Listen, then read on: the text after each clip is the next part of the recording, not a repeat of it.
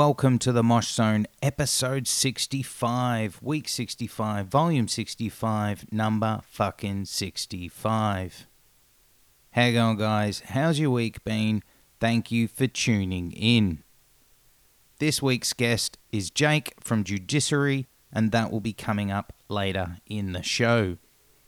So, as you guys are getting used to at this time of the show, I remind you about rating and reviewing. I remind you about our Spotify playlists, and I remind you about sharing the podcast. Now, a lot of this might come across as a broken record. You're like, well, I heard that last week, I heard that the week before, but it's really, really important. We need your help to grow this show. We need your help to get out to more listeners. There's only so much I can do on my own, and your help is invaluable. So, things like go onto your podcast provider and like it, share it, rate it, review it, whatever it is, get into that. That is vital to helping us. Share the podcast. Tell someone about the podcast on your Facebook, your Instagram, your Twitter. Retweet it, share it, regram it, whatever it is. Help us out. Spread the podcast to more people. The other thing is don't forget if you're listening on Spotify or you use Spotify, check out our playlists. We've got the Mosh Zone Cranked and we've got the Mosh Zone Guest List. Basically, guys, we need your help, as I said. So if you are helping out regularly, thank you so much. If you haven't yet, give us a minute of your time and help us grow this show. So that's all I wanted to say at the start there. We've got the housekeeping out of the way. Let's get on to the part of the show that we're all tuned in for. This week, I got to chat with Jake from Judiciary, an absolute barnstorming hardcore band out of Texas, and one of my favourite young talented bands going around at the moment. I was stoked to get the opportunity to chat to Jake. Thank you so much, Jake, for taking time out for me and the Mosh Zone. Much love, much respect, much appreciated. That chat with Jake is coming up now. Um, so I always start off with do you remember an artist or a band that kind of opened your ears to music being a thing? And I don't necessarily mean a heavy band or a metal band or hardcore band, but just music in general. Um, I mean, when I was younger, like my my mom and my dad were always like casual music fans. Like, um, like they never really like like music was never really a big part of their life. But like my mom would play a bunch of like '80s music, like a bunch of Michael Jackson and a bunch of Prince. And I remember really like listening to that like early on. And my dad was like a big classic rock guy, so he would listen to a bunch of Zeppelin. And like I, I remember when we were little, or when I was little, like. uh riding around in his truck and he would be playing Stevie Ray Vaughan. And I, I, I vividly remember hearing Texas Flood for like the first time and I loved it. so that was obviously your kind of start off with music. So how did you start progressing into the heavier side of things? Was it something you were shown? Was it something you discovered? Um, I mean, I, I think it, it started with like the whole classic rock thing and like my, like I said, my dad would play like Stevie Ray Vaughan and Zeppelin in the truck all the time, and uh, then I started getting into like the more modern like rock when I was like, you know, in like in like early middle school. Probably I was like like you know eleven or twelve, however however old you are then, and uh, I started getting into bands like uh, like my first show was like Papa Roach and Ooh. stuff like that. Yeah, and uh, then uh, I I started getting into I, I got really into Slipknot, Nice. and uh, that really kind of like turned the switch of like, oh, I, I really like this like like more aggressive type stuff, and it kind of built off from there. And I slowly like transitioned into hardcore. From like Slipknot, I, I got into like like deathcore, and then I went into like metal more metalcore type stuff, and then I started getting into hardcore eventually. So. So, so basically, you were around the time when nu metal was really kind of booming. Obviously, if Papa Roach was your your first show, and was it what was what about it that kind of drew you into it? Because you know, for some people, it's the fact that it's a bit aggressive. Some people, it's you know, it kind of speaks to them about being a bit different and a bit of an outsider. Uh, what was it for you that kind of drew you in? Um, I think it was like a mixture of all those things. Like, cause I mean, like I think that the energy drew me in first of all, just cause like I don't know, it was like it was different than a lot of the stuff that I I like grew up around because like I didn't have any family or anything that was into that, and I went to I went to a small school. Like I, I like I went to the same school from kindergarten till I graduated high school, Wow. and uh, my class was only like forty people. Ooh. So they, yeah, yeah, there wasn't a lot of like diversity there, but like I, uh, you know, like it, it I, I live in Texas, so it's all like it's a bunch of country music that's like shoved down your throat. I like country now, but I didn't back then. And uh, like you know, I, I think that just because it was different and like the ener- energy of it all really like drew me into it, and then like I don't know, I just kind of gravitated towards like that from there because you know eventually you find yourself it's like oh I'm kind of the only one into this music, and then like the lyrics kind of start to speak to you more because you feel like you're an outsider. As, as corny as that sounds. No, But, it, uh, it is. It is the reality. I think it, you know, especially nu metal at that stage, it spoke to a lot of people that were kind of felt like they were on the outside. And if you're in a school that's that low in you know amount of students, were you kind of the only alternative kid, or were there one or two others that were a bit similar to you with you know the outlook and appearance and stuff? Um, there was one kid. He was like he was like a really good friend of mine from like like seventh grade till like we graduated. Like he he kind of was the one that showed me like Slipknot, and like we kind of went through that transition into heavier stuff together. Because he had a he had an older brother that was in like a pop punk band, but uh, he like listened to a bunch of like like deathcore and like or like the late 2000s like metalcore like every time i die and shit like that. So like he um yeah so like he he kind of fed off his older brother and then we kind of went through that together.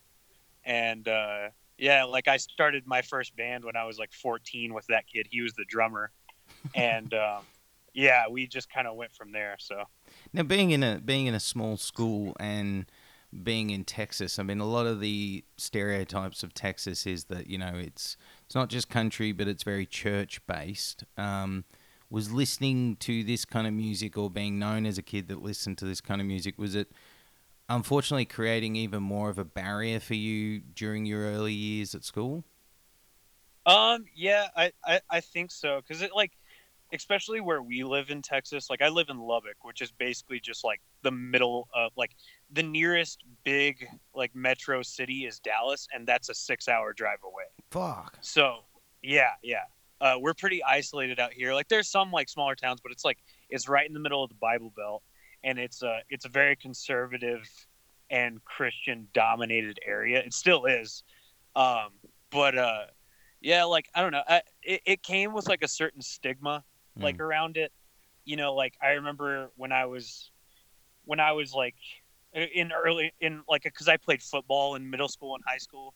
And uh i remember i started wearing like i started wearing like all black and a bunch of like shirts with like skulls on it and like like stuff like that. And like i remember the coaches just like straight up telling me like what are you what what are you doing? Like why are you wearing that?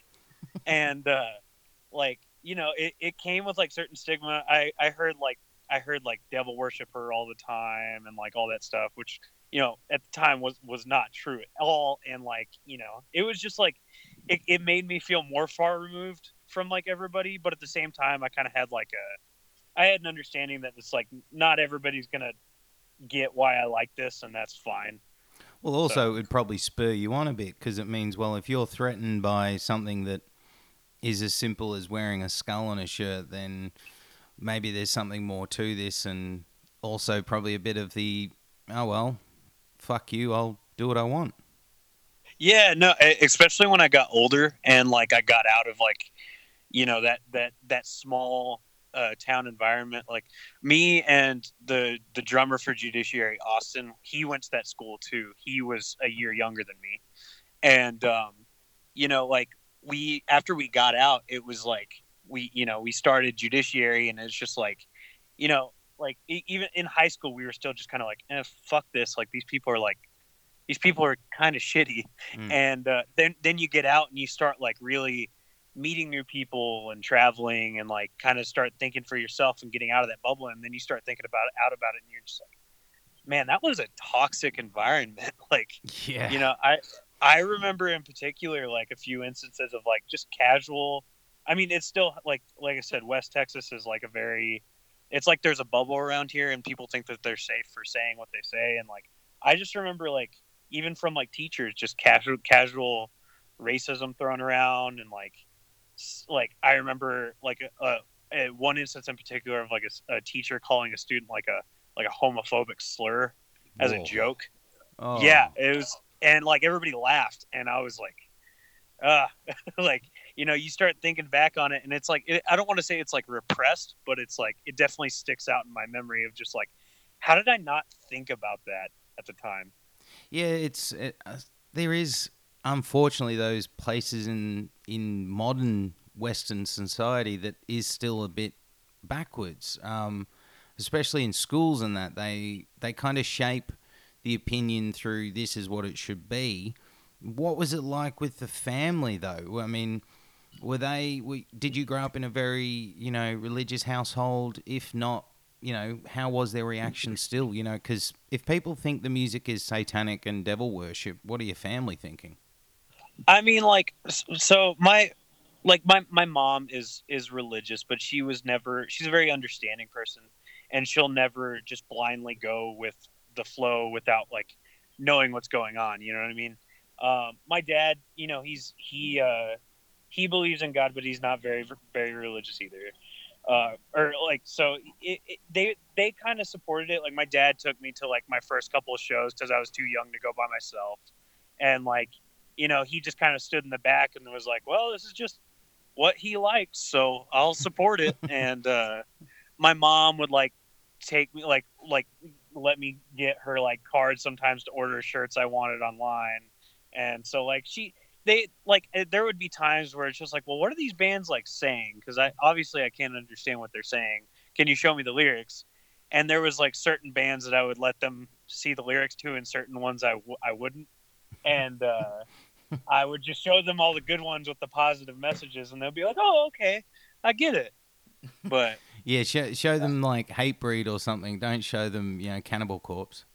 Oh yeah, no, I'm not gonna. I'm not gonna show them the lyrics to "I Cum Blood," but I'll I'll show them the lyrics to Perseverance, Perseverance all day. so you're in school, and you mentioned you know you had an early band, or you had a couple of early bands, maybe. But was music a a career thing that you had in mind? Like, what was going on in your head, you know, with what you wanted to do after school? Was music a thing, or was that kind of a second thought for you? Um, I mean, like, I think that because it's like it, it, it was kind of like a to me, it was like almost like a pipe dream kind of thing, because you know, like I always loved doing music. Like I said, I started my first band when I was like 14, and like my mom brought it up recently. I don't even remember this, but we were talking about it, and she was just like, "Yeah, I remember when you were 12 years old, you said that that's what you wanted to do was like be in a band." And I was like, "Really?" And she was like, "Yeah." And uh, so uh, I, I guess it was like always an early thing in the back of my head that it's just like I want to do that, but it seems unattainable because like, you know, I like like I said, I'm from Lubbock, like Texas. Nothing like the only music that comes out of here and it's like a real sustainable thing is like country music and like other acts here and there. But like there is never to my knowledge there was never really like a heavy band that like toured heavy and like were signed to a record label or anything like that. So it almost seemed like eh well we're we're from Lubbock uh, we're we're from Lubbock so it's like I don't know if that'll ever happen but it'd be cool if it did. You know what I mean? So after after school, I was just kind of like, well, I'll go to I'll go to college and see what happens. You know what I mean? Is that where you picked up? Because I know you do design stuff on the side. Was that what you did in college, or was was your degree in something else? Um, so I'm actually I, I'm still working towards a degree. I had to take some time off just to like get my life together with like band stuff and everything. But uh, I uh, my major is public relations, Ooh. and uh, but with that degree, I you know there's a lot of cool electives that you can take, and I took like a uh, a, a PR design and graphics elective, and basically all that class is is learning Photoshop, Illustrator, and InDesign, and basically the the professor was really really cool, and like we had a bunch of stuff coming up, and I was just like, yeah, can I do this project? Like this project about my band. They're like, she was like, you can do all your projects about your band if you want to. So it kind of started from there and i just kind of started making promotional material for us and merch designs for us just because i was getting a grade in that class and i said i might as well use it. So then after that like i, I learned like the basics and then i started trying to you know uh, I, I thought might as well like promote myself and try to do designs for other people and make some extra money on the side so. Oh wow. So obviously in a way you know, you you're being a bit realistic. I think some people sometimes forget that is that you need to have a plan B because being in a band will last for a certain amount of time, but nobody knows when it might end. Oh yeah, yeah, absolutely. And like I, you know, like I I still have the mentality of just like, you know, like this could end tomorrow, and like I like, you know, obviously we've accomplished a lot, and I'd be happy with it, but I I have to I have to, you know, have like you said, have a plan B to support myself and you know, like that. And we're we're not even to the point right now to where it's like it's really paying the bills or anything like that. But you know, it's uh it's uh it, it, it is what it is and I know I I know that like if we keep on working at it, it might be that someday, that full time thing. So yeah, you. I mean, obviously, you've got the passion for it, and you know, anyone that knows the band can hear that in the music as well. So let's come back to you know when the band kind of formed. You said you had the the band in school that you started at fourteen. That that band at that age was it just about mucking around, or did you think? I mean, looking back on it, anyone that starts a band at that age probably think we're gonna we're gonna hit the big time. Um, even at that age, you think that. You know, it's you know part yeah. of a weird thought as a teenager. What was the mm-hmm. first band like for you guys? Was it just learning mistakes? Was it just about having fun? Um, I think for me, it was really just kind of, kind of like coming into my own and learning like what I, yeah, like, I mean, I guess it was like a learning experience as far as mistakes go, what you should do and what you shouldn't do what really goes into, you know, like just because I remember we when I was that age, I would toss around like we should tour and all that stuff, and it's like at that age, it's like you don't really know what goes into a tour or how to book your own tour or anything like that. And like I said, we didn't like there's not much going on for like heavy music here, so we didn't really have anybody to look up to and kind of give us guidance on how to do that. So it was really just like you know it, I I was in that band for like three years, and it was really just like it was fun. We did like some fun stuff. We played some bigger shows here in Lubbock, and like it was really just kind of like coming into my own and just being like, okay, like I I, I can do this kind of thing. Um, I don't know. It was just it was a fun thing while it lasted, and then uh, I was also in another band uh, with the drummer for Judiciary, Austin, like I said, he went. He and I went to the same school, and uh, uh, the guitarist for Judiciary Israel. I met him through one of my ex girlfriends. They wanted to start a band, so it was like a. It was like a like a like a like a metal like a hardcore influence like down tune uh metalcore band kind of thing mm-hmm. and uh they they needed a bassist and i was like i don't know how to do that but i can turn down and try and so so I, I faked playing bass for them for a while, and uh, it was uh, it, that was fun too because I just like that was something I didn't really have in, like all my eggs in that basket kind of thing, so I could just kind of have fun with it. And then at the same time, like my my high school band that I sang in, and then the band that I played bass in with them kind of fizzled out. So me, Austin, and Israel were just like, well, let's start writing some songs. Like let's let's just have fun with it and so it started we originally we because we all kind of like had the same uh like transition into hardcore. We all came from like different backgrounds but like we started getting into hardcore at the same time. And uh originally we wanted to get it uh, have it be like a half heart kind of melodic type thing. Ooh. and we started writing stuff like that and i think we wrote like one or two songs.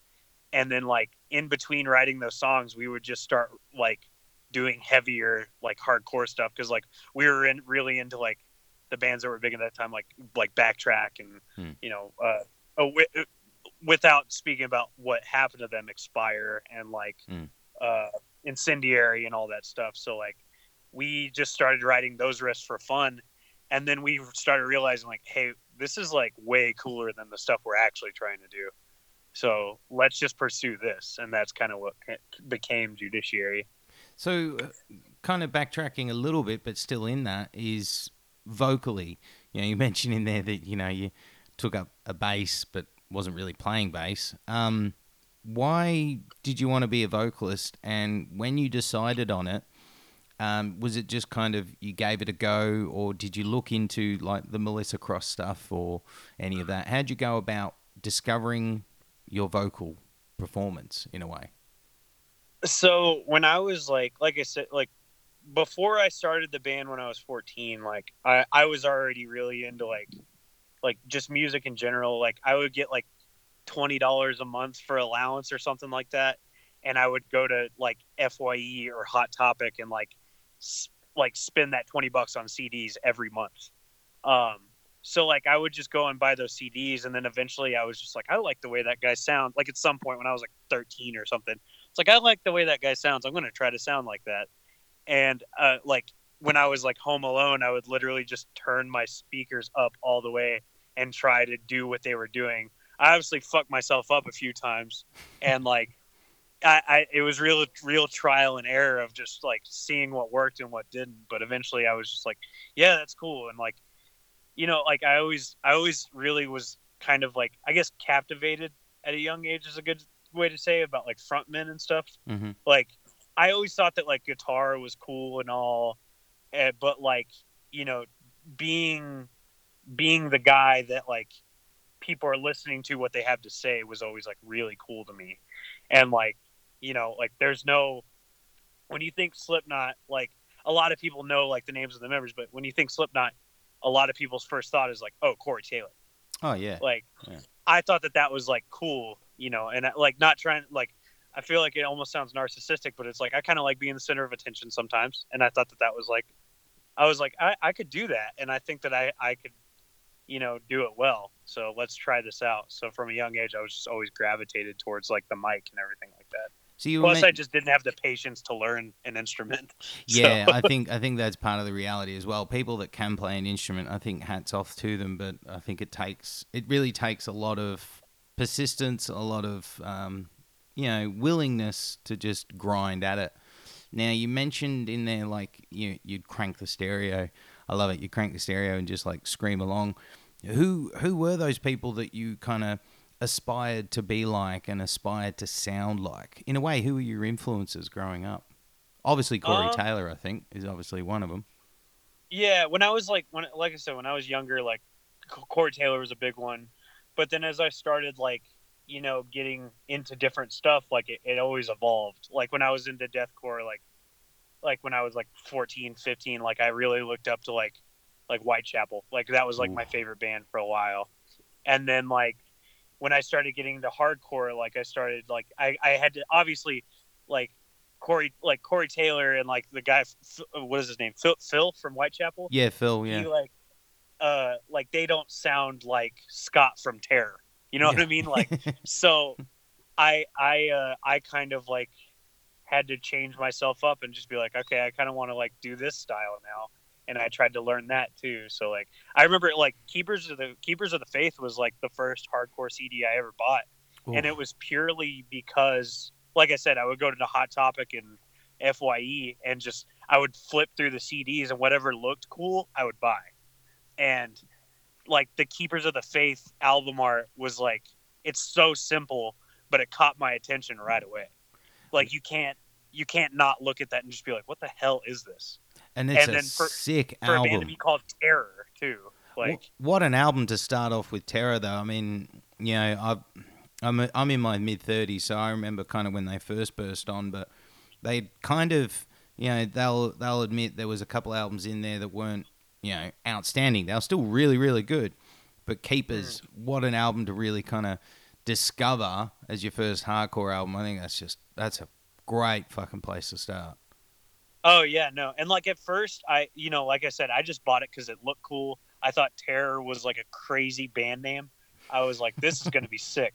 And uh, I uh, I didn't understand it at first, man. But like you know, it was one of those things that it was just like eventually I started listening to it more, and then like you start questioning, you're just like, man, why do I like this? I didn't like this at first, and then you start like understanding it a little bit more, and then like you know, there was a couple of guys from here that like got into hardcore before us, and like I remember one of my friends, uh, he, I was in the car with him, and he started playing Bitter End one day, Oof. and it was it was the Climate of Fear record, like one of, one of my favorite hardcore albums of all time, and I was like, you know, that was that was a pivotal record for me, and then he kind of showed me, or like he and like the internet kind of showed me like backtrack and like the incendiary split with the suburban scum was like a big deal. Mm. and then Xibalba Xibalba was a really big deal to like our friend group. So like i don't know. It was just like you start you start building off of like a simple foundation and you start to figure out that it's like oh okay this is this is like the coolest thing in the world. Yeah, and you deep dive. You go down the rabbit hole, um, and what you Oh, find yeah. is amazing. Um, when you guys started out, you know, as you said, you kind of, kind of picked and pieced together in a way. Um, you kind of started out with a demo. Was the demo just an essential way for you guys to start playing shows? Because you're saying you're coming from a small town. Um, what was it like trying to get shows? Was it really hard work to get on a show? Or was the demo really vital in that, you know, you'd say, I want to play the show, and you can go, this is what we sound like? So, um, so like when I was in high school, there was a guy that booked shows here, um, and you know he booked like some of like the metalcore shows and sprinkled in like hardcore shows here and there. And there was like a few gyms, like I remember like Foundation came here once, which was insane. Ooh. And yeah, and like because like you know it's like Lubbock is not like a, it's not it's like a small, it's like a small big city, Mhm. um, but there's just not a lot of people that are into like heavy music. So like it was like there were shows there and we were like, yeah, we can start this and try to play like a show here or there. So we actually started playing shows before um before we even recorded the demo. Um yeah, just because we were just like, yeah, we're just doing this for fun. Let's play shows. Our first show was actually uh, in 2013. And it was with Cross Me, and um, like that was like that kind of set the tone. And like when we when we played, a bunch of our friends were like, "Yo, like this is sick. Like you guys should do this." And um, you know, at, after a few months, we were like, "Okay, well, I guess we got to record these songs." And you know, since me, Israel, and Austin, we're all the same age, and we kind of like were of the mentality of just like, oh, well, we'll just do it like the cheapest option we can, and like it'll be fine or whatever. But our bassist, or he's now our guitarist, uh, but th- then he was our bassist. We were a four piece. His name's Kyle. He's a few years older than us, and he was just like, no, like if we're gonna do this, we need to do it right. Like, start looking up people you want to work on this, and we'll do it. So you know we we like i said like we, we by then we were already really invested in like a bunch of the texas hardcore bands. And like so we found this guy daniel schmuck who's based out of dallas. And we found out that he did uh, all of like power trips early stuff with our Ar- armageddon blues and stuff like that. And uh, he i don't know if you've ever heard of the band out of dallas called vulgar display. Oh, yeah. um, yeah. yeah they he did all of their stuff. He was in that band. Oh. and so we we literally just sent him an email and like some recordings we made off of our phone sitting in another room while we were practicing and we are just like hey like we're a band out of lubbock do you want to record us and he was like yeah let's do it so we traveled down to argyle where he's based and uh, we recorded the demo and that was it pretty much How did the demo go for you? Because it was a two year gap from the demo to the axis of equality. And was it a really exciting time for you guys? Were you kind of building, or was it still really slow build for you guys? Was those two years kind of still a bit hard for you guys to get off the ground? Um, it was. I'd say it was like it was a slow build. Um, just because you know, like it, it at that stage we weren't like, like we you know, we still kind of are in this mindset, but like, you know, it, it's like, no, like I said, no heavy band has ever come out of Lubbock. So we're just like, we're going to do this this way because we like it. And if anybody cares, that's cool. But like, we're proud of it. So that's fine, mm. e- even if it bombs. So like, we, uh, like we, we did it. We played like a couple of shows in, uh, 2014 around Texas. Like we got invited to, uh, because like we had a bunch of mutual friends with this guy in Laredo uh, named George, and he books a fest every year called Hard Times Fest. Ooh, yeah. And uh, we got invited to play that, and we are just like, oh, well, then let's do a couple of shows around that. So that was in the summer of 2014, and we were really just like, you know, we we we jumped on a few shows with our friends in Ivy League, who are like two hours south of us. That that's where they're from. So we jumped on a few shows with them, and it, it went it went pretty well. But like you know, we we were still of the thought of just like, eh, well, this is just for fun. So this is just kind of cool. So, um, so was there a moment that it all switched for you guys that kind of, you know, it's you obviously have to have fun the whole time, but is there was there a moment when you guys switched and went, actually, we maybe could really do something here. We could actually, you know, put out some more stuff. We could, you know, possibly tour Europe because you know you've done that and all of that stuff. Was was there that aha moment of this isn't just fun now? We can actually do this.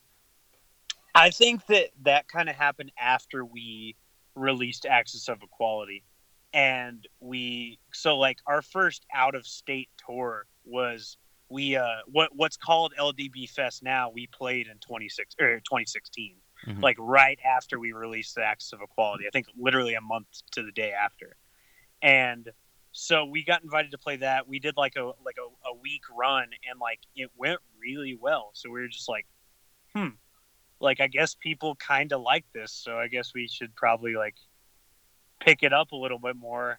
And like we kind of had a discussion because like at the time, like me and our our bassist Kyle, we were booking shows in Lubbock just so Judiciary would have shows to play, and uh, like we like at that time we, we kind of had to make the decision. It's like okay we're losing money out of our own pockets booking these shows for judiciary to play we could slow down on booking here in lubbock so that we can put more of our money and effort into building judiciary or we can keep on doing what we're doing and take the chance on it still on it staying stagnant you know what i mean mm. so we kind of made the decision to you know slow down what we were doing here and kind of put more of our effort and focus into going more places with judiciary.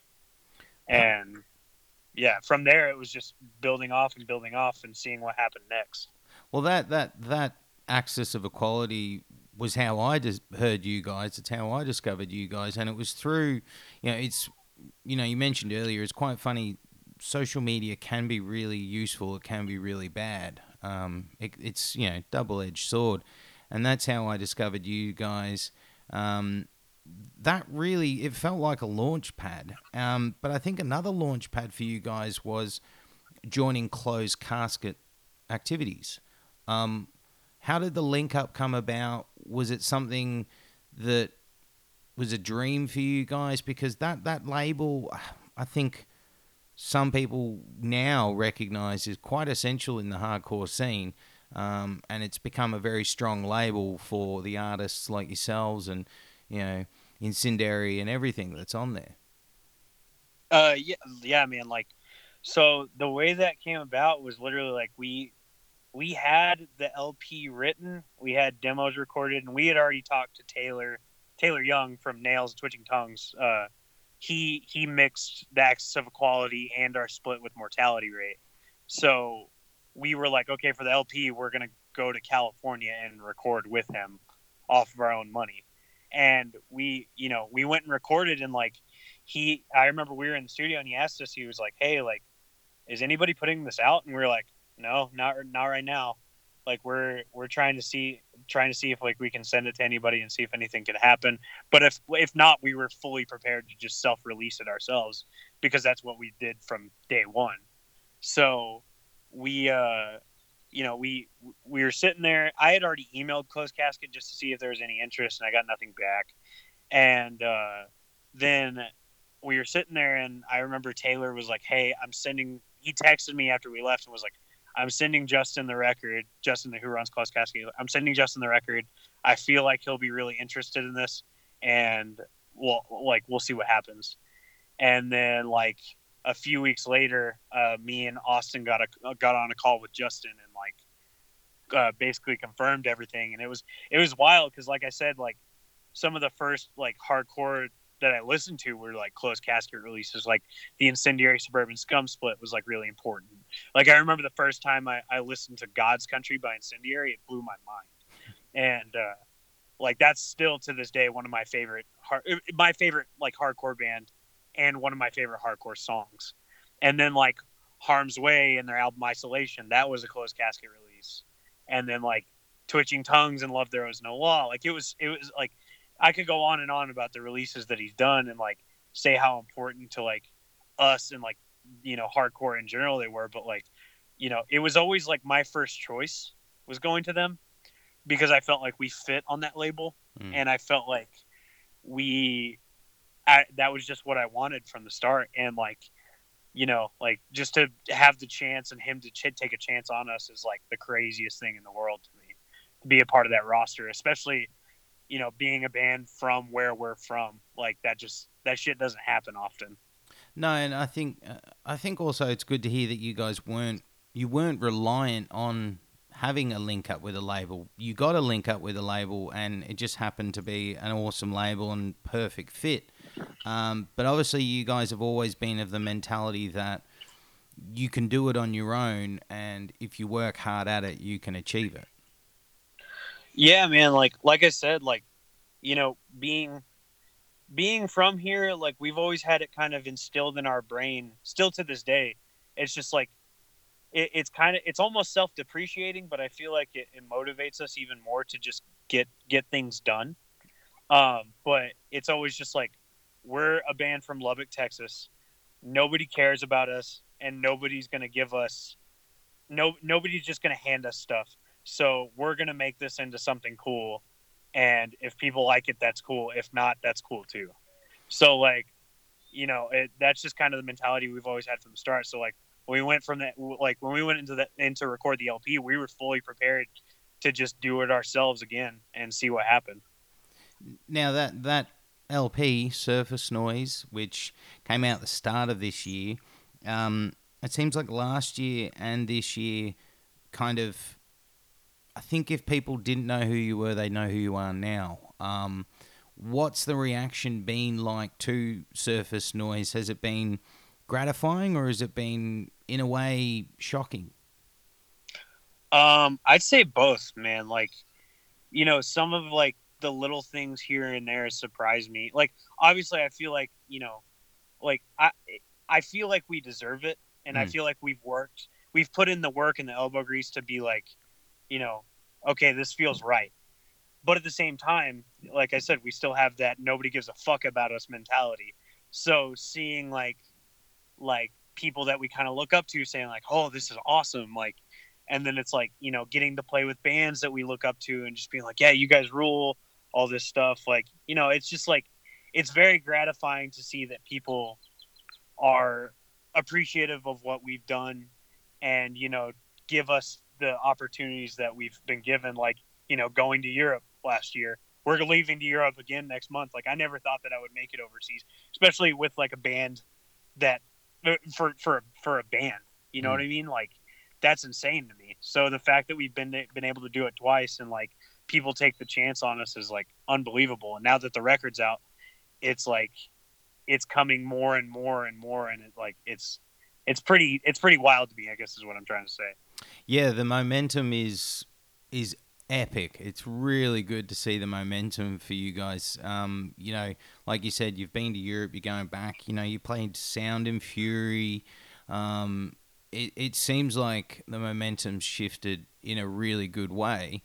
But with that momentum, does there, in the current climate of music, does there come any pressure? Because do you feel like you can ride out this album cycle for a year or two, or is it going to be, look, we're going to do this for six months and then we've got to get something out again?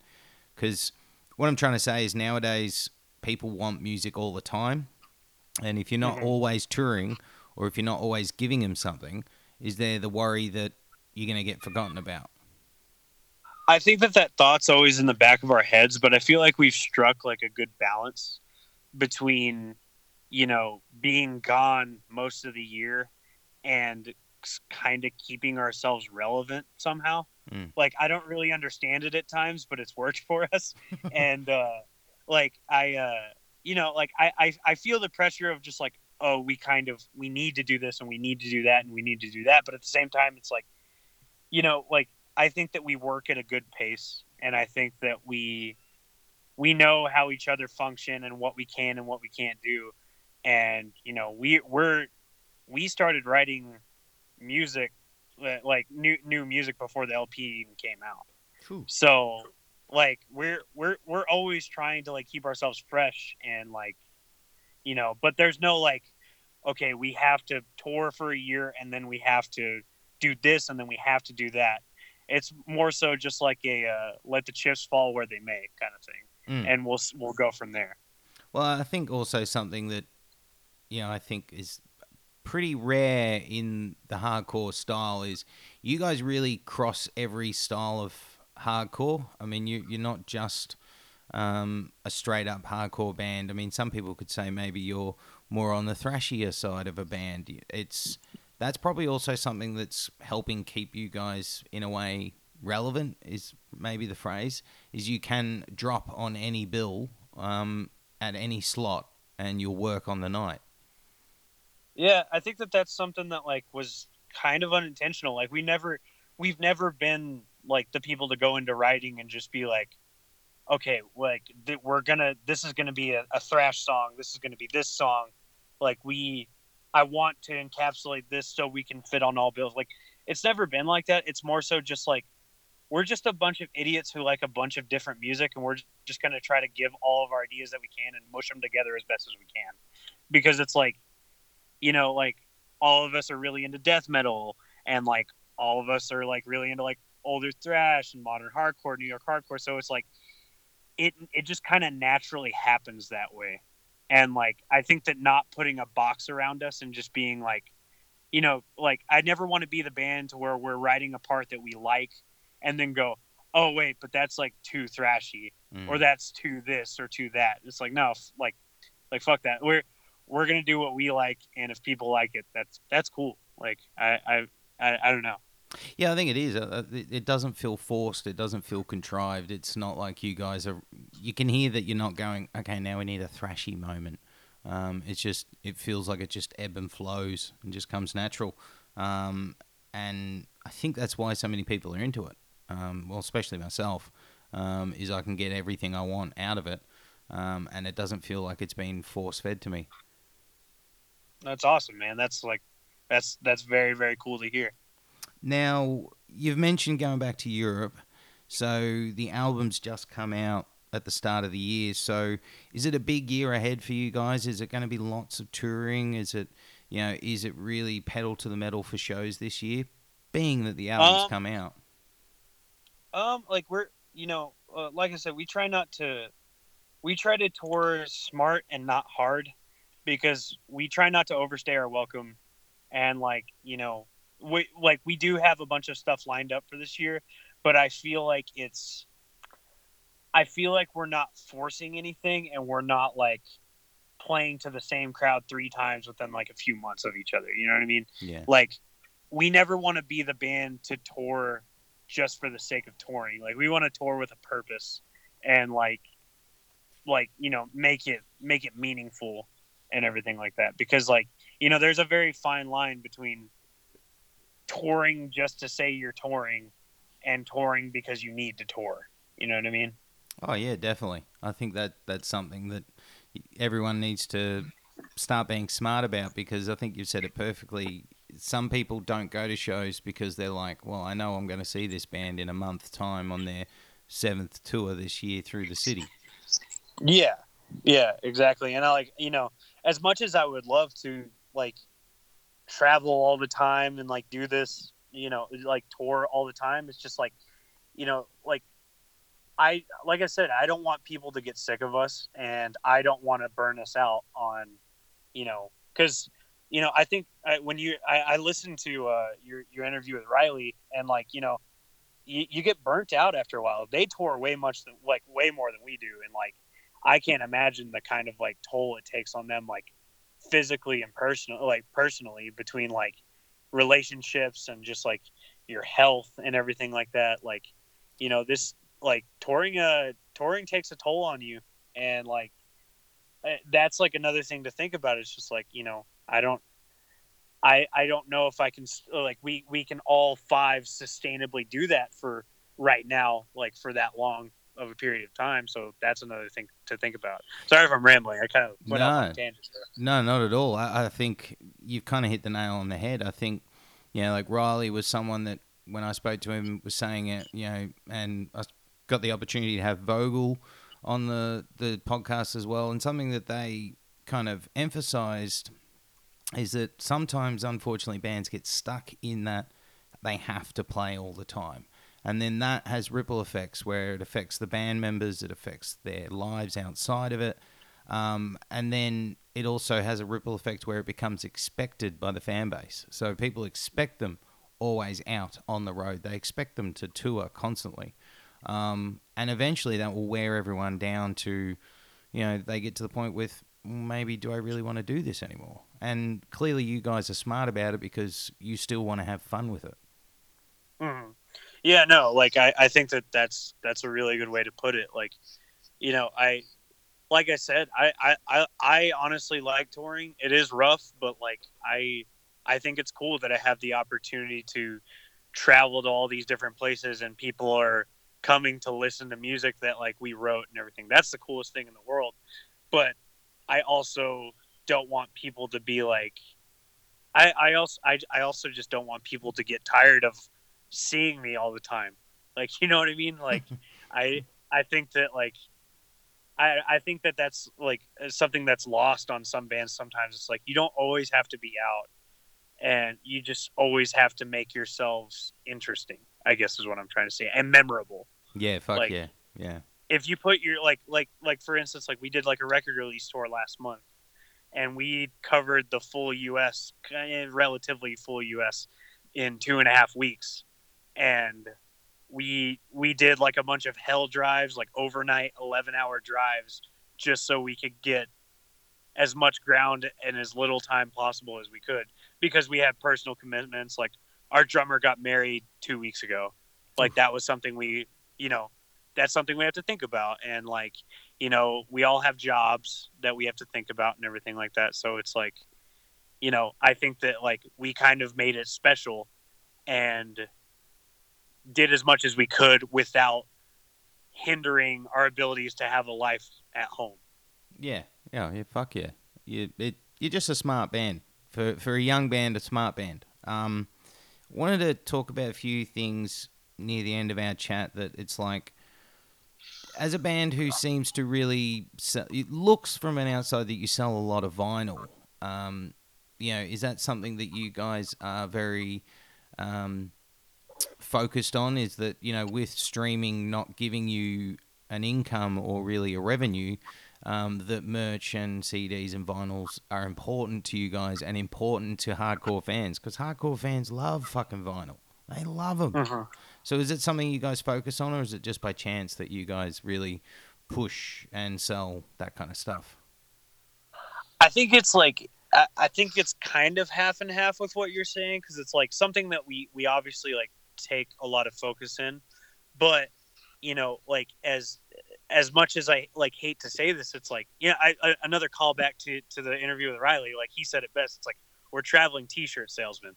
like, like you know, the T-shirts are what like you know like we really try to push to try to make it a sustainable thing and keep us alive while we're you know traveling and like do doing a good job at home but records kind of come by chance but we also try to push them as much as we can you know like we like like when we we sell like i said we self-released the Axis of Equality and we got like 500 records made. And uh that was a lot for us to push out. And it took a long time because we didn't have a a, a proper record release like we did with closed casket and distribution or anything like that. So like we've never put all of our eggs into the vinyl basket but it's definitely worked out in our favor i guess if that makes sense Yeah, it does. You. It also seems like you're not one of those bands, which I don't mean ill on any band that does. I find it very strange when people are celebrating that they've had several thousand streams of a song or an album. Um, I can understand why bands get excited about it because it means, well, clearly people are listening to you on that streaming service. But I think personally, I don't think we should celebrate the amount of streams you get because you're getting fucking 0.00001 cents per listen. It's not something to celebrate. Um, hardcore seems to be the kind of avenue where you are t-shirt salesmen, where you are vi- vinyl salesmen, um, and it seems like. Do you think people forget that, you know, being in a band is about? Unfortunately, you still need to make some money. Do you think sometimes people in 2019 forget that? That they're just more focused on, look, I can get this real quick on my phone. Fuck buying it in vinyl form. See, uh, I I I think if I'm being honest, I like to me as like just a fan of music and like a kid that just like you know a, a guy from the middle of fucking nowhere that discovered all this shit through like like streaming and YouTube and all that stuff like I honestly like I love seeing like our streaming numbers. I think it's I think it's crazy. I don't really care like how much money we're making off those streams because it's just like people are listening. That's fucking cool. I say it on stage all the time. It's like, you know, if you stream it, if you buy it, if you steal it off of like uh fucking Mediafire or whatever, like that's cool to me.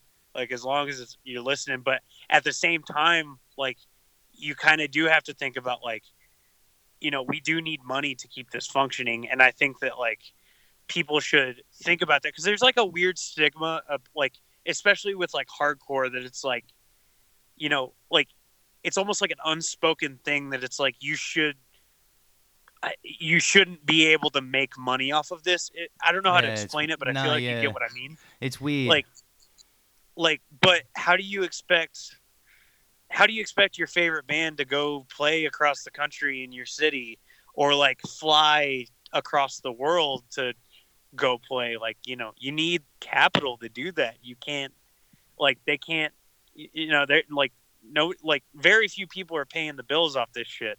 So like you know like at least like invest some of your money so you can bring those bands back and they're able to do this shit. And like you know they're able to buy plane tickets to go to Europe and uh, you know Australia or anything like that. You know what I mean? Like I It think it's important.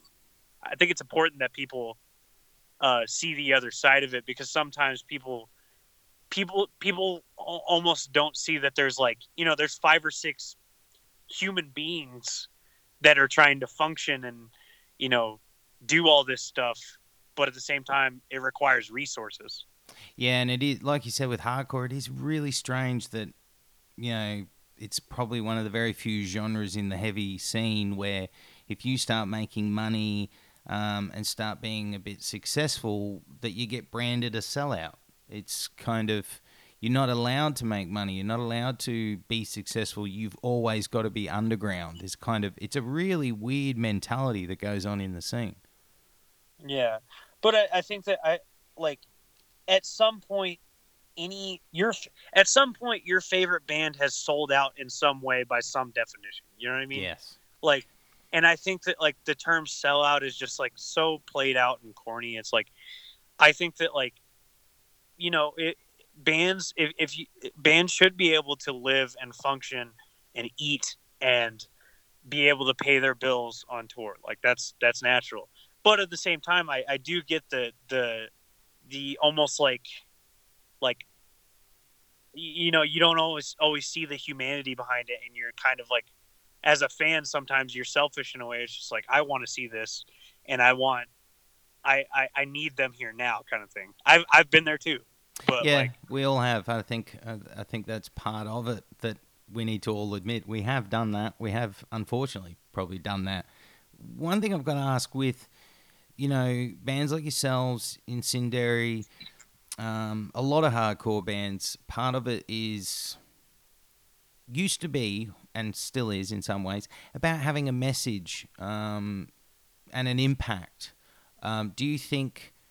hardcore still has the same impact that it used to, or do you think hardcore is just kind of a thing now? It doesn't need an impact; it can just be its itself. Um, I think that like personally, you know, I wasn't around when like, you know, a bunch of like the shit was like really like cultivating and had a strong message with like the earth crises like like earth crisis like like vegan straight edge being like just mm. starting and really being passionate and like you know Cro-Mags New York hardcore era type stuff to where it was like it really had like a a real big it was like a movement.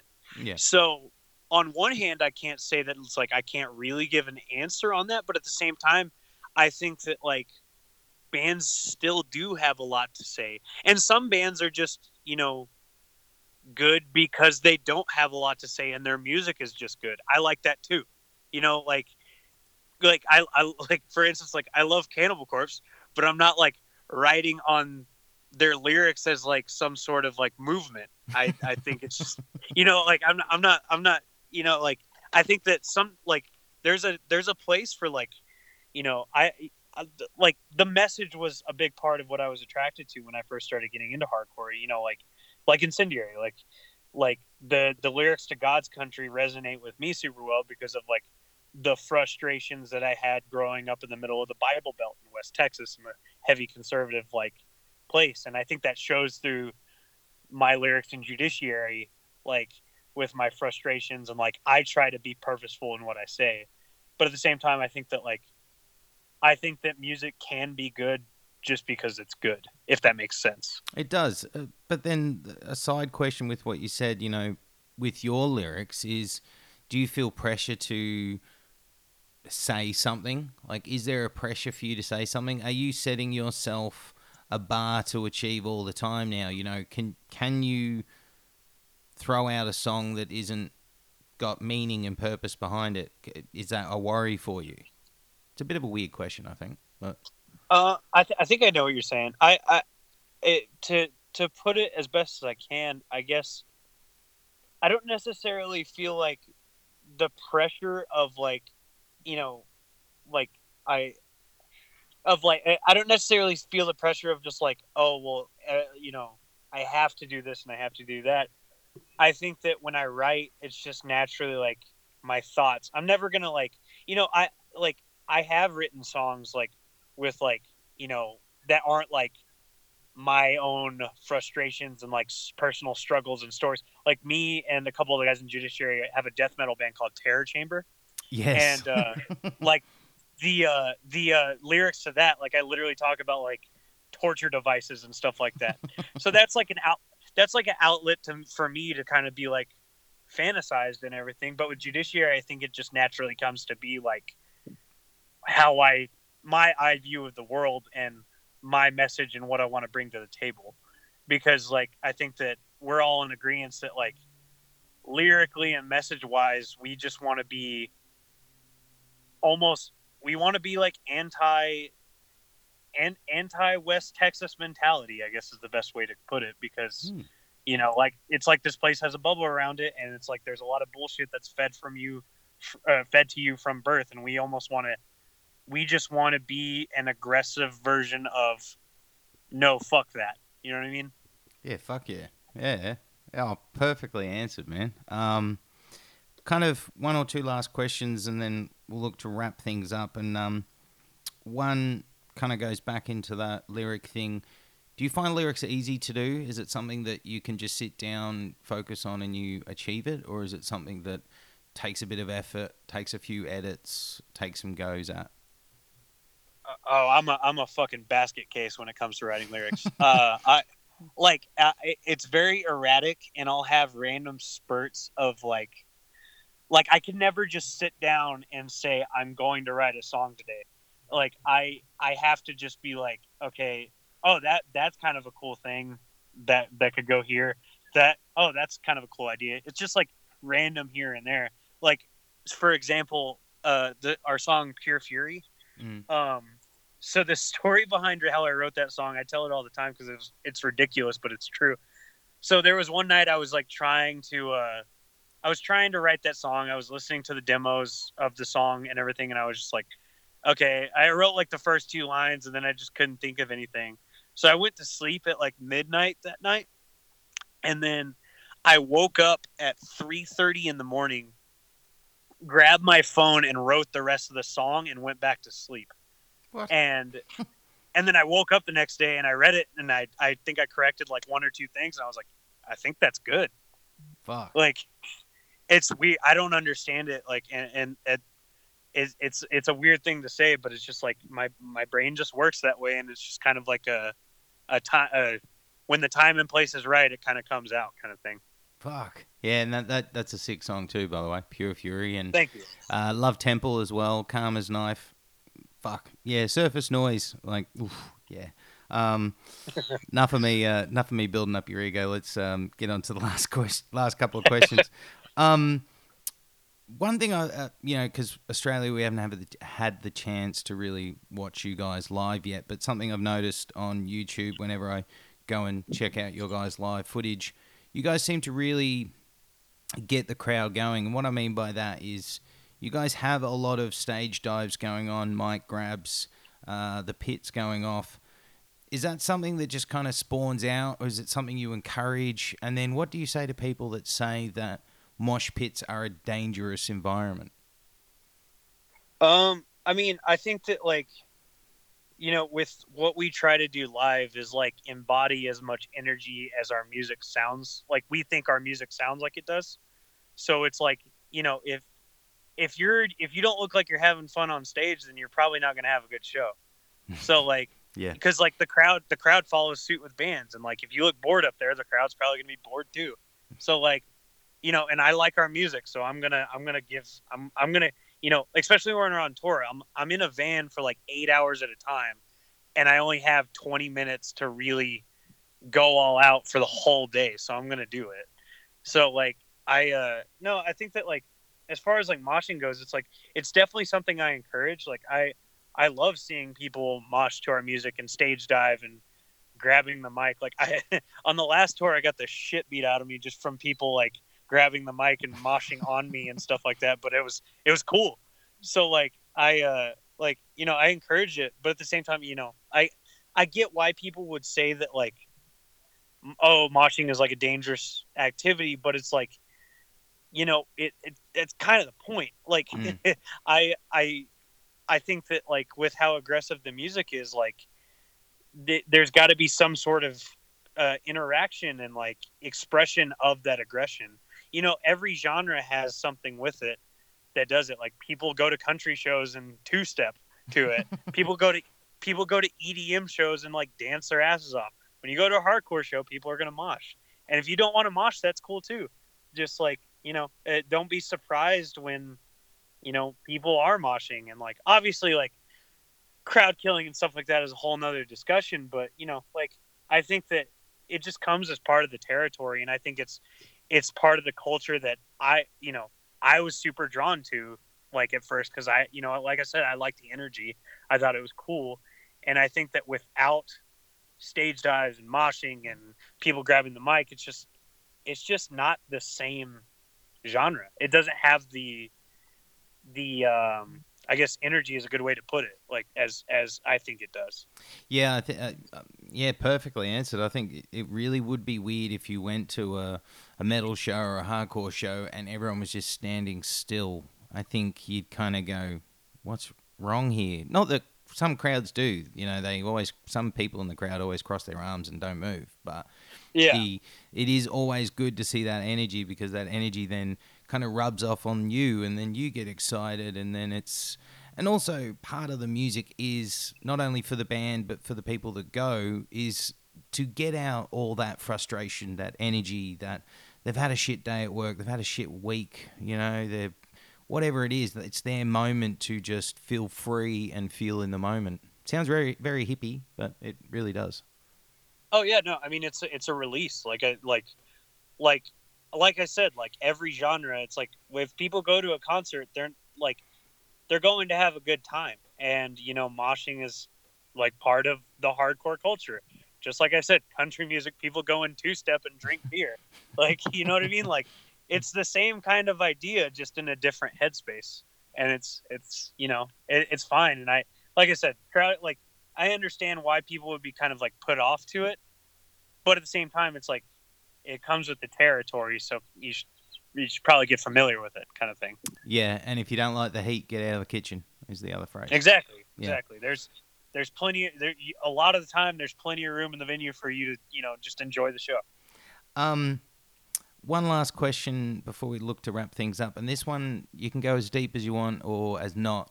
And anyone that knows your music knows that you know you say something. Um, and I wondered, just in a nutshell, what do you see the state of humanity? Do you do you think we're uh, going backwards? Do you think we're going forwards, or do you think we're just lost as as humans? Very deep Man, question. Very deep that's question. a that's a that's a question. Um, I'd uh, I mean, I I'd say, as almost as vague as it sounds, like I think that humanity is going forward in some places, in a lot of places, really, but at the same time, there's still so much, so many fucked up things that happen in the world. You know, like not even just in America, but like internationally. Like I saw that. Oh God, I forgot where where it was, but there was like a law just passed that like I don't know if it was I think it was like homosexuality was punishable by stoning to death. oh my and- god. I I think that's what it was, and it, it's like that's like a real thing in 2019. You know, like Mm. crazy crazy to think about like that that's happening. You know, like in this year, like way down the line. It's like you know what like what century is this? But at the same time, it's like I'm not surprised because like you know I'm from I'm like I said I'm from West Texas and I've been around this for like a long like I've been around like the backwards mentality for a long time, and it like you know it, it really like it's it's really disheartening to see that some people just don't have like general compassion for other people Mm. and uh, you know don't see don't see from other sides of the spectrum like you know in, in i guess like one example i could put it is just like how i where i grew up in the issue issue of homosexuality here like it's still pretty like pretty stigmatized here if you're like a homosexual and you live here and like you know like i have i have a bunch of friends that literally just can't be can't be the way they want to be in public because of like what people think of them and their partner if they were and i think that that's just terrible and Yeah. like you know what i mean like- Well, do you ever get embarrassed? And it sounds weird to ask this. Do you ever get embarrassed to be American? You know, when you go to parts of Europe, are you? Do they? oh god yes man like especially with our current like like president and Mm. the like our- current like just the the the the the the Donald Trump administration makes me embarrassed to be an American at a lot of like points of the spectrum just because like you know like it's not like there like I said there's not just general compassion for people and uh like like for like you know there's just like so much backwards thinking and you know it's just embarrassing. Like like for instance like donald trump going abroad and like you know saying like disrespecting like leaders in like the most ignorant way possible and some of the shit he says and then like the laws that they try to pass. It's like yeah it is embarrassing. But i think that if as an american in our democratic society that we have like i think that like using your voice is important. I say it on stage all the time like i i think that like like if you don't like something we live in a country where you you kind of have the power to have a say in it. Mm. so you need to do it. And i tried to stress like when when midterms were around we were on tour like midterm elections were around we were on tour.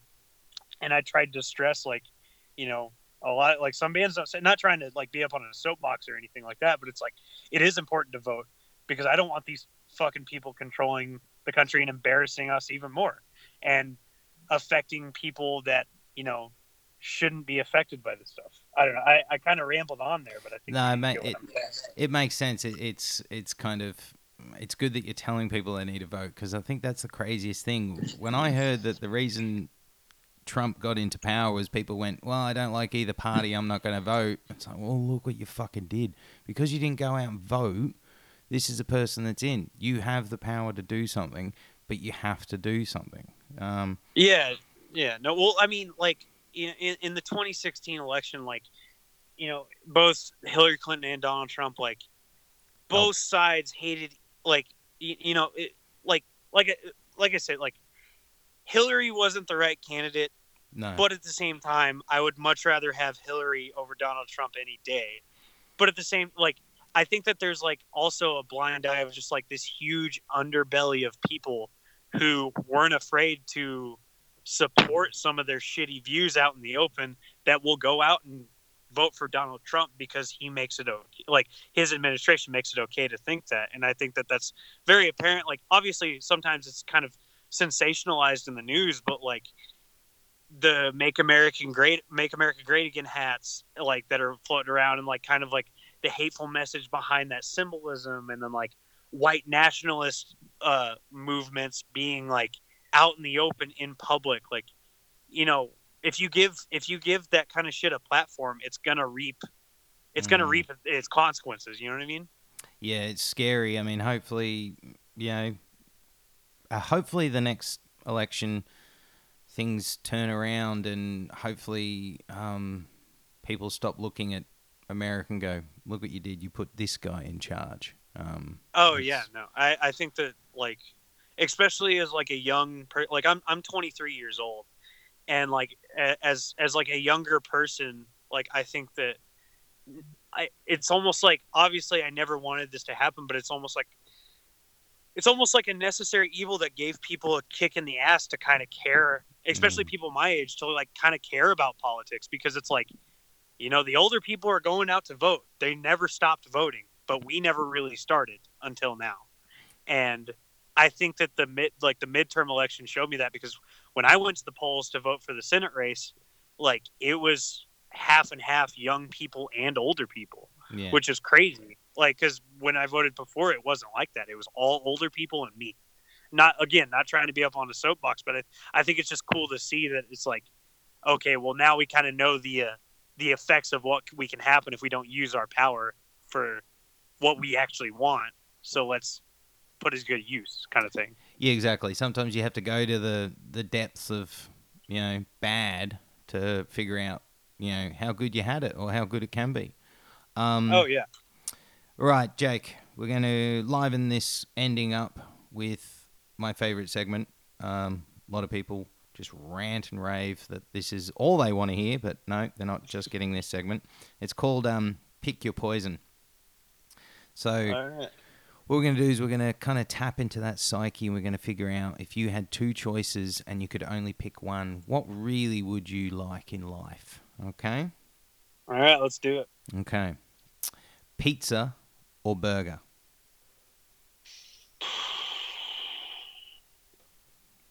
I'm gonna say i'm gonna say burger because you can kind of flip the word burger a few ways so Oh, okay. Uh, Chinese food or ta- Indian food? indian food every time Okay. Chicken or beef? uh chicken Uh, a beer or a whiskey? uh i'm straight edge so i'll say dr pepper Hey, fuck yeah. Oh, Dr. Pepper. Mm, nice. yeah that- Um, that's that's my vice every time Hey, mad respect there, dude. Mad respect. Um, cooking at home or dining out? Uh, on paper, I want to say cooking at home, but I'm lazy as shit, so dining out. Uh, go to the movies or sit at home and watch it on the couch? Um, again, I want to say I, I want I go to the movies, but I don't really go to the movies that often, so I'll say sit at home and watch it on the couch. Uh, beach or snow? Uh, I like cold weather more, but I'll say beach just because I've been stuck in the snow a few, too many times. Uh, skateboard or rollerblade? Skateboard. Uh, PS4 or Xbox? Uh, PS4, just because I have one. I used to be an Xbox guy, but I got a PS4 and I I, I love it. Uh, cat or dog? Dog every time. Yes. Good. Good answer. Um, Yeah, I have I have I have I have the best dog in the world, so I have to say dog. Uh, would you go Batman or Superman? Uh Superman's fine, but I, I Batman's definitely the cooler character. I think because Superman's just like a an alien, and Batman's just like a dude that was really angry. So Uh, what about Wolverine or Deadpool? man, I'll say I'll say Deadpool, but with like the preface of just like I hate like the the fedora humor that he kind of puts off sometimes. Mm. But I think he's like a cool character, so I'll say Deadpool. Uh, Rambo or Rocky? Rambo, for sure. Uh, Freddy or Jason? I'm gonna say Jason because he's just real up front. Like he doesn't have to go into your dreams. Yeah, I like the mask as well. It's just pretty. Yeah, no, Yeah. he looks. I mean, they both look terrifying, but like Jason's like huge and just like with uh, God, uh, I don't know. He's just cooler. He he's cooler to me. Uh, Terminator or Predator? I'll say Predator. Uh, MacGyver or Walker Texas Ranger? Uh, um, uh, I'll, I I guess I'll have to say Walker Texas Ranger, even though I I, res- I respect MacGyver, but like I can't I can't bet against uh, bet against Chuck. No, So, no, no one can. He is God, Yeah. they say. Um, South Park or Simpsons? Simpsons. That's my favorite show of all time. All right, some music ones. Slayer or Pantera? Oh God. Um, I'm gonna edge Slayer over Pantera because I feel like I, I I gravitate towards more of their material. Terror or Madball? Ah, that's a good one. Um, I'll say Terror, but I love Madball. But I, I think I'm mostly just saying Terror because it was one of my first hardcore records. So, Uh, Cannibal Corpse or Black Dahlia Murder? well, Cannibal Corpse, easy. Um, would you prefer to watch a show from the mosh pit or up the back behind the sound desk? Um, I'll say, I'll say in the back, and I'll go up every now and then. I have asthma; I can't breathe very well. So, Um, would you prefer to tour or record? uh, tour record recording just leaves gives me a headache every time. Would you prefer to own an album on your phone, on vinyl, or on CD? Um, I'll say on, on vinyl, but I think I own more cassettes than I do records. But Wait. records are cool. Yeah. Um, Jake, man, that was really fun. Really enjoyed it. Went a bit over time, but really appreciate you giving me all the all your time and effort and, and energy for the chat, man. Really, really appreciated it. Yeah, absolutely. It was it was a lot of fun. Thank you for asking me to be on here. Um, and good luck with the rest of the year, man. And um, fucking love what you're doing, and just keep doing what you're doing. And um, thanks again for taking time out for me in the show. Hell yeah, man! I appreciate you. Thank you again for asking me to do this. It was a lot of fun.